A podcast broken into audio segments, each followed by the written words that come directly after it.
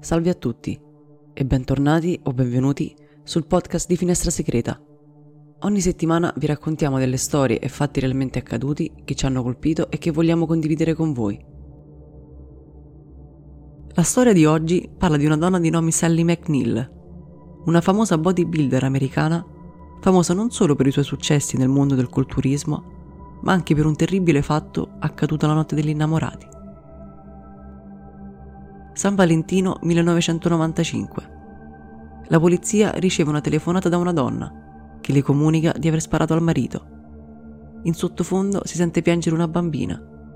È la figlia della donna che risponde con il nome di Sally McNeil.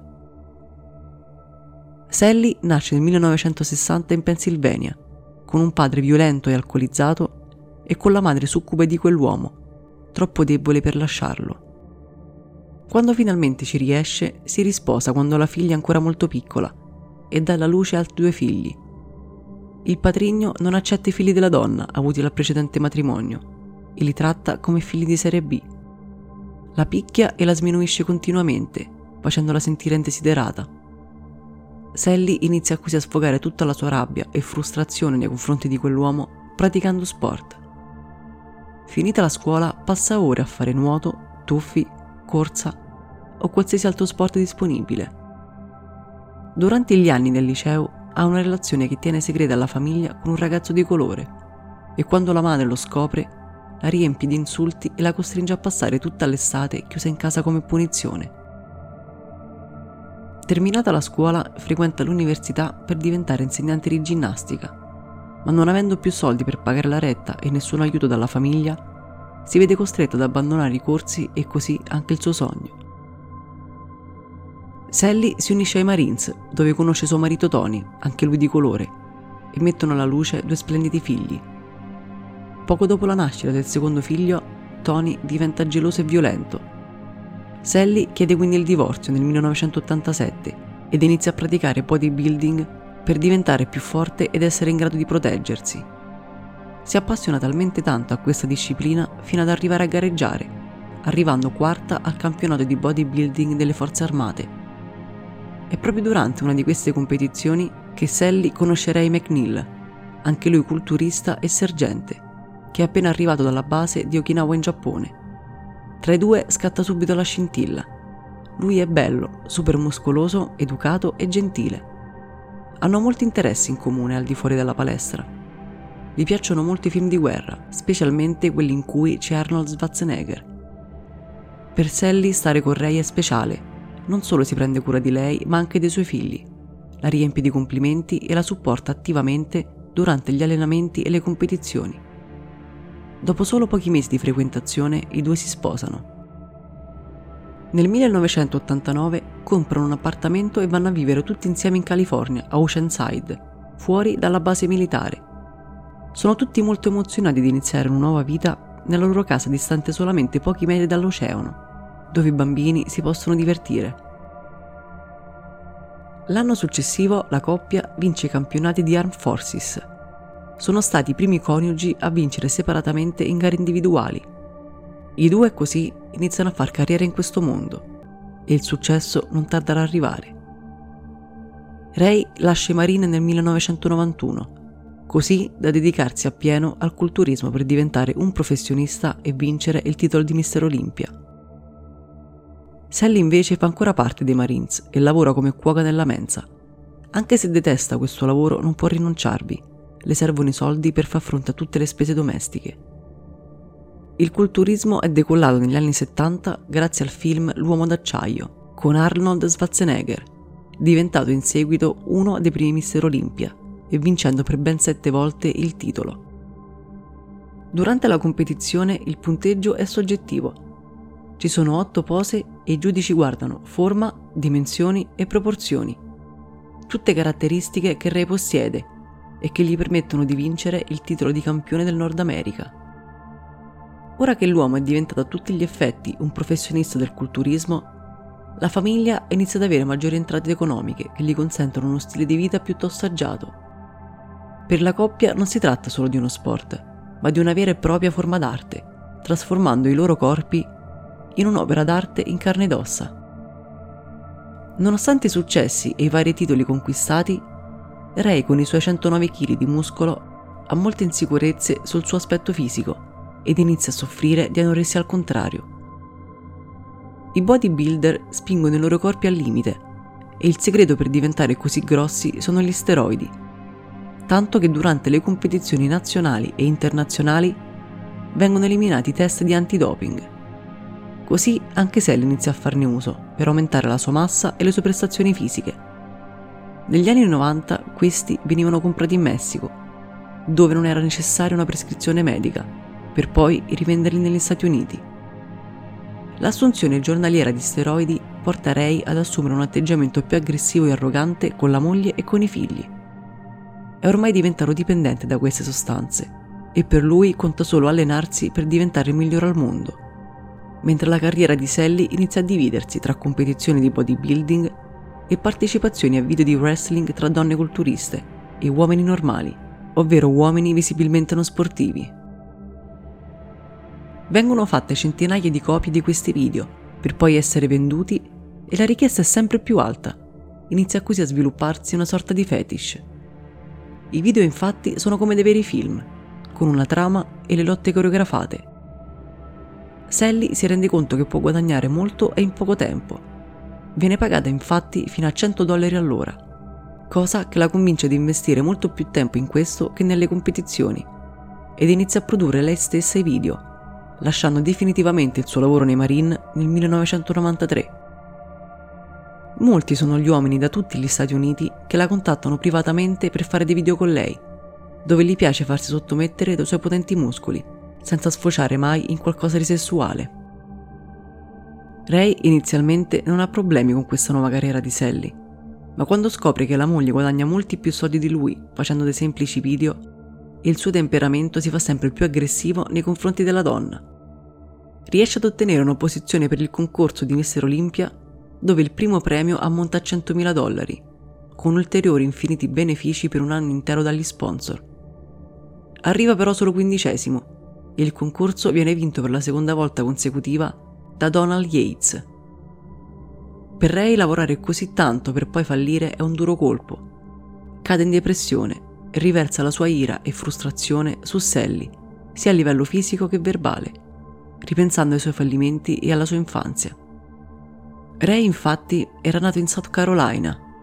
La madre lo aveva abbandonato solo dopo due mesi e venne adottato dalla zia.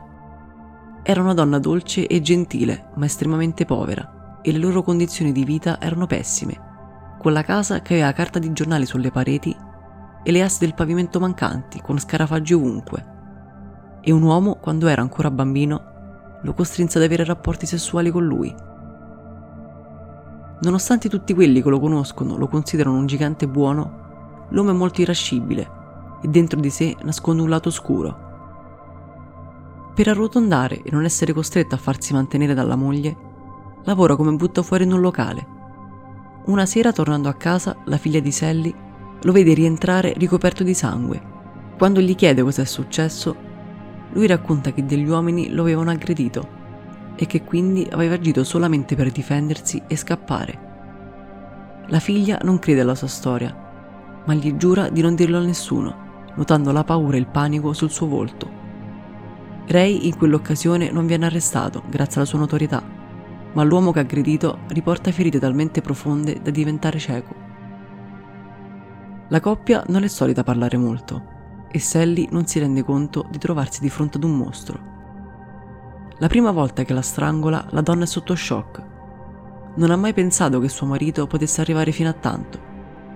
Ma i segnali di allarme erano ben in vista già subito dopo il matrimonio, quando lui, ubriaco, le spaccò il labbro scusandosi immediatamente per l'accaduto e rassicurandola che non sarebbe mai più successo. Ma non fu così. Durante le settimane successive, le liti e le aggressioni aumentano e Ray ogni volta si presenta a casa con fiori, cioccolatini e biglietti di scuse promettendole di cambiare. Sally è talmente innamorata che passa sopra tutto quanto, sperando anche lei in un vero cambiamento dell'uomo cambiamento che non avverrà mai negli otto anni di matrimonio. L'uomo infatti, pochi giorni dopo, una sera mentre tutti sono in salotto a vedere la tv, Si infuria e rompe il naso a Sally, che fa rapporto alle autorità. Viene denunciato e messo in prigione per una notte. Paga la cauzione la mattina successiva ed esce tornando a casa più arrabbiato che mai. Picchia Sally fino allo svenimento per farle ritirare la denuncia. La donna quindi non può fare altro che sottomettersi, data la stazza del marito. Anche i figli di Sally non scampano alla furia di Ray, che li maltratta soprattutto quando la donna non è presente. Ogni volta che per lui i bambini si comportano male, li trascina nello stanzino e li sculaccia, sia con le mani che con una cintura costringendo l'altro a guardare la sorella o il fratello ricevere le percosse. La famiglia che al di fuori appare così bella e felice agli occhi di tutti, all'interno delle mura domestiche vive una realtà ben diversa. L'odio nei confronti dell'uomo diventa il sentimento protagonista, con Sally che però, nonostante tutto, non riesce a lasciarlo e a scappare con i figli. Fino alla sera di San Valentino del 1995 Esausta di subire abusi fisici e mentali, Sally prende il fucile che avevano in camera da letto, carica due proiettili nel corridoio prima di arrivare in soggiorno e infine spara al marito. Sotto shock copre il corpo con una coperta per non farlo vedere ai figli e chiama la polizia. All'arrivo dell'ambulanza e dei paramedici, Ray è ancora vivo, ma in gravissime condizioni. I figli di Sally vengono fatti salire in una macchina della polizia e portati in centrale insieme alla madre, che viene subito interrogata. La donna racconta di tutte le liti con Ray, di come lui diventava aggressivo e violento nei suoi confronti e dei suoi figli, di tutte le volte che la picchiava, che le rompeva il labbro o il naso, o che la strangolava. Nonostante tutti gli abusi, Sally confessa che si sente tremendamente in colpa per quanto accaduto e proprio in quel momento le viene comunicato che il marito non ce l'ha fatta, è deceduto Scoppia in lacrime. È sconvolta nel sapere che aveva ucciso l'uomo che più amava al mondo. Ma la cosa che la sconvolge più di tutto è quella di dover comunicare ai figli quello che è appena successo, che verrà arrestata e processata per omicidio, mentre loro verranno affidati prima ad una casa famiglia e poi a sua madre che vive in Pennsylvania. I ragazzi sono distrutti, non tanto per la morte di Ray, che gli provoca quasi una reazione di sollievo, ma per il fatto che dovranno stare lontano dalla madre per chissà quanto tempo. Notiziari e giornali non parlano d'altro. L'omicidio di Ray McNeil è ora di dominio pubblico e i media approfittano della fama dei soggetti per crearne un vero e proprio caso mediatico. Tre giorni dopo l'accaduto, in tribunale, l'accusa ritiene Sally colpevole e chiede una cauzione di un milione di dollari. La difesa riesce invece a convincere il giudice che la donna era vittima di abusi e la cauzione viene così ridotta a 100.000 dollari. Molti uomini fan di Sally l'aiutano a pagare la somma richiesta e viene così rilasciata tre mesi dopo. Indagando sulla vita della coppia, la polizia ha la conferma degli abusi domestici che avevano caratterizzato il loro matrimonio e perquisendo l'abitazione trovano molti flaconi di farmaci e steroidi. Nel sangue di Ray infatti c'erano tracce di ben 5 diversi tipi di steroidi che influiscono molto anche sugli sbalzi d'umore, mentre nel sangue di Sally viene riscontrata solamente una positività. Durante gli interrogatori svolti dai detective con amici e parenti della coppia, la storia che tutti raccontano è un'altra. Descrivono Sally come una donna violenta, aggressiva e che aveva l'abitudine di alzare le mani ogni qualvolta la discussione non andava come lei voleva. Riescono ad ottenere anche il libretto di servizio di Sally nei Marine e scoprono diversi fascicoli con punizioni giudiziali ed extragiudiziali e rapporti di pulizia accumulati negli anni, che la descrivono come una persona estremamente violenta. Anche i figli di Sally, nonostante hanno sempre confermato gli abusi fisici che tutti avevano dovuto sopportare da parte di Ray, descrivono la madre come una persona aggressiva. La polizia scopre anche che l'uomo era un playboy, girava molto per le competizioni amava sentirsi al centro dell'attenzione e tradì la moglie numerose volte con donne diverse. Sally aveva scoperto questi suoi tradimenti e in più di un'occasione si era mostrata molto violenta con Ray. Perdeva facilmente le staffe quando si sentiva minacciata se qualcuno provava ad avvicinarsi alla sua famiglia. La sua gelosia si trasformò ben presto in ossessione e violenza quando capì che il marito non l'amava come lei amava lui. Sapeva infatti che da diversi anni l'uomo aveva intrapreso una frequentazione seria con un'altra donna che conobbe in palestra. Durante l'interrogatorio fatto alla donna in questione, di nome Marianne, lei racconta che loro era vero amore, che avevano dei progetti futuri insieme e che sicuramente questo è stato il motivo che ha spinto Sally a compiere un gesto così estremo. La storia degli avvenimenti di quella sera cambia grazie al racconto di Marianne, ma anche alla conferma della stessa Sally. La sera di San Valentino, Ray non è in casa. Sally è furiosa perché sa che sta passando la serata con l'amante piuttosto che con sua moglie. Mentre si prepara per uscire e andarla a cercare, l'uomo rientra. In preda al panico e accecata dalla gelosia, prende il fucile e gli spara due colpi. Allontanata dai figli, Sally vive in un monolocale isolata da tutto e da tutti in Pennsylvania, in attesa del processo che inizia esattamente un anno dopo l'accaduto, il giorno di San Valentino 14 febbraio 1996.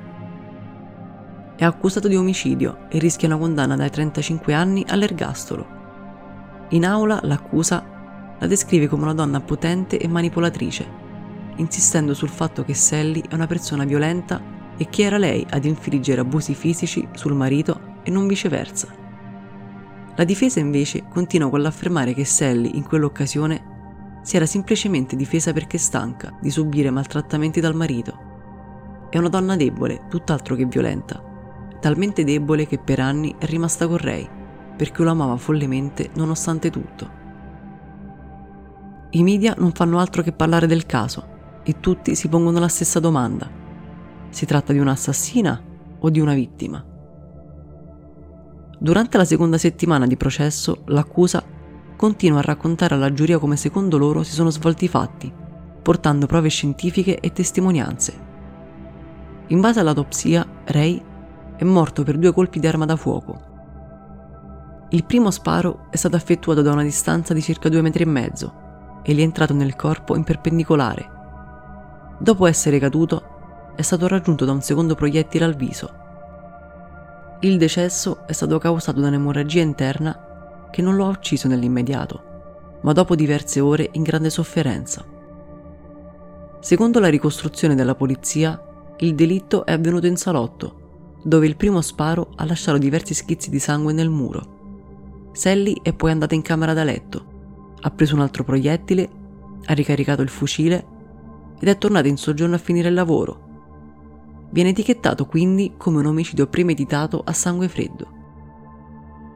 La difesa si trova in molta difficoltà.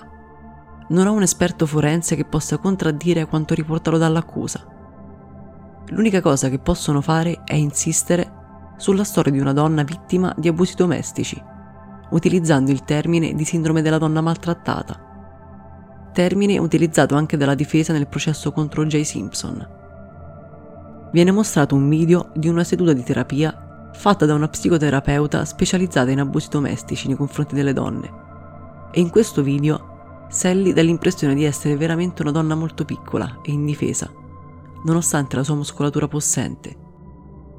Tutte le violenze subite da Ray le hanno causato un disturbo da stress post-traumatico. La valutazione dell'esperta viene contrastata dall'accusa, sminuendo la figura della donna come a volerle dare la colpa per i maltrattamenti ricevuti, per non aver lasciato prima quell'uomo, che ora ritraeva agli occhi di tutti come un mostro, ma con il quale ha vissuto per otto anni.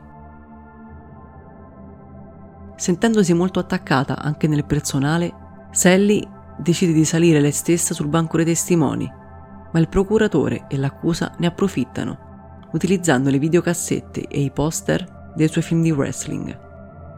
Uno in particolare la ritraeva mentre indossava la mimetica militare e un fucile in mano, lo stesso fucile con cui ha sparato al marito Ray. Concluse le arringhe finali da entrambe le parti, si attende di sapere il verdetto. La giuria si riunisce e dopo tre giorni la riconoscono colpevole di omicidio volontario, ovvero colpevole di aver volontariamente provocato la morte di suo marito Ray. La condanna è di ergastolo con pena minima di 19 anni. Sally è devastata da questa pesante condanna. Mai avrebbe pensato di passare da carnefice e non da vittima. sa che così non potrà mai rivedere i suoi figli e questa è la cosa che più la distrugge. Il primo maggio del 1996 viene trasferita al carcere di Valley State Prison, in California, a 5.000 km di distanza dai figli, che riesce a vedere solamente una volta all'anno in estate quando la scuola è chiusa. Per i ragazzi la situazione diventa talmente tanto difficile da sopportare che decidono di non farle più visita e di raccontare agli amici che quella notte di San Valentino avevano perso sia il patrigno Ray che la loro madre Sally. Per cinque volte Sally presenta la richiesta per ottenere la libertà vigilata, ma le viene sempre negata. È stata rilasciata nell'estate del 2020 dopo aver scontato 25 anni di prigione. Oggi vive nel nord della California, lavora in un magazzino ed è fidanzato con un uomo di nome Stewart che la fa sentire finalmente una donna amata e con la quale si risposa, ed è rimasta in buoni rapporti con la figlia Shantina e con il figlio John. E con questo si conclude la storia di oggi. Se il racconto vi è piaciuto, vi ricordiamo di iscrivervi e di lasciare un like. Nel frattempo potete seguirci anche sul canale di YouTube. Ci trovate come Finestra Segreta. Vi ringraziamo per averci ascoltato ed essere stati in nostra compagnia. Un saluto a tutti da Finestra Segreta.